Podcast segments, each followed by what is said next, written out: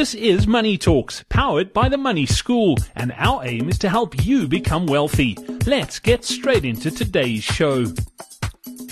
Welcome on to this edition of Money Talks. It is powered by the Money School. My name is Brad Brown. I've got Gary Kayle with me once again. Gary, the last time out we spoke about uh, the divorce levels here in South Africa and finance being one of the big contributing factors uh, to the number of divorces.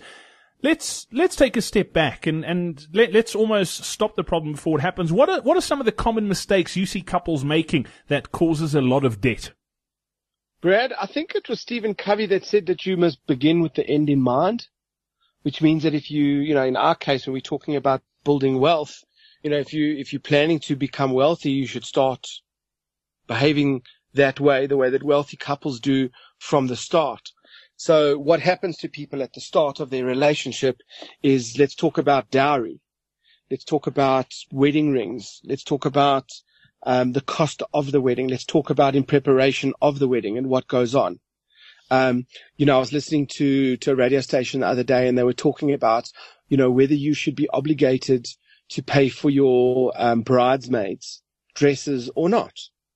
And I phoned in and I just said, like I said, I'm look, I'm sorry to spoil the fun but I actually don't know what you're talking about. Like seriously. Like couples do not have the money to even get married in the first place. But yet you're debating whether they should be paying for the, for those things or not. People make such poor mistakes. I mean, think about it. Like in South Africa, you know, the African form of dowry is, is that the, the men have to save up and pay for lobola.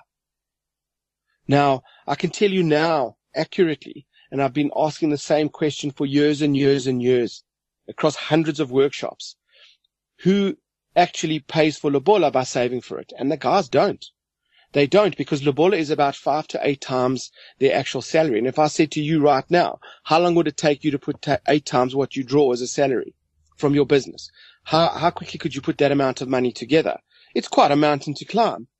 But what happens is, unfortunately, these guys don't start saving early enough they get into a situation where they now start negotiating with the parents and, you know, need to come up with an amount of money. And it needs to be done relatively quickly because you've got your wife looking at you with a hairy eye saying, listen, but when are we getting married? You know, how long does this have to take? So the problem is, is that these guys walk into their marriage by having gone and taken a massive loan of five or eight times their salary and, um, then walking into their marriage with contracted cash flow. I mean, where do you think it's going to go? It's going to be a very, very hard start. So that for me is one of the biggest, biggest mistakes. And then it's the engagement rings and it's the wedding rings and it's the let's, let's make my parents broke because it's our wedding day.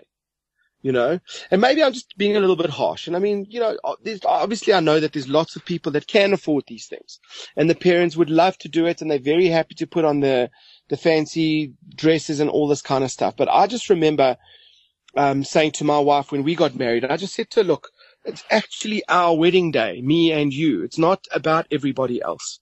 And when, when I got married 12 years ago, um, it wasn't cool to send people an email to say you invited to my wedding. Today it is like you can put together a little microsite with, you know, your, your, all the different details and pictures. And this is the kind of gifts that we want. That's become very technologically cool. But 12 years ago, it really wasn't. It was pretty unacceptable. But I said to my wife, I'm not, I mean, we sent it. Look, there was a picture in the email. I had my sister-in-law's a graphic designer. She made a picture for us, but I just said to my wife, you know what, you know what I've learned is that if we go and spend too much money on these invitations that you have to deliver or post to people, people say you're wasting money. If you don't spend enough, they say you're stingy. So I just said to her, I actually don't care what anybody thinks. We're going to get married where we want, how we want. I said to her, I don't even want to get married in Joburg because then I have to invite every single person that I've ever met in my life. Otherwise it's not politically correct. Let's go and get married in Plettenberg on a golf course where I want to be.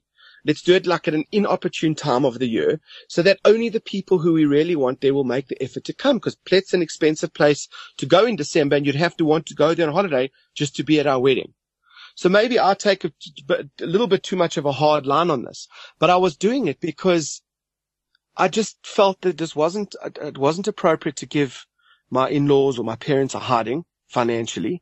And I just wanted it to be something a little bit more about us. And that was my choice. I'm not, I have been to many, many massive weddings of my friends and I've just thought that they were amazing and what a great show. So different strokes for different folks, but it does come down to what it does come down to you not just zoning your mind in on an event and saying, we are going to put this together at whatever cost possible. Because that's what happens. It's like, I'm now in, the eventing business. I want to put on this massive bash. Okay. Well, let's talk about the knock on effect for the next four or five years of having done that. And this is what I'm saying is, is that people start badly. They make these decisions and they, and, and like I understand why they do it. I really, really do. But, um, you know, I also like to live the good life and, and have the best of everything. But there's a time and a place and there's a plan that works and there's certainly a plan that doesn't work. And I think that's a common mistake that people are making where they are causing from the day that they, they get to get, or the day that they married, they are trying to play this catch up situation instead of starting their life together on the front foot. Brilliant. Thank you very much, Gary. Yeah, it's important uh, to take note of that, particularly when starting out. Uh, until next time, from the two of us, don't forget if you have a question you'd like answered, all you have to do is submit it on the website. It is themoneyschool.co.za. Until then, you look after yourself and we'll chat soon. Cheers. Thank you for listening to Money Talks powered by the Money School. To find out more about the Money School, follow us on Twitter at Money School SA.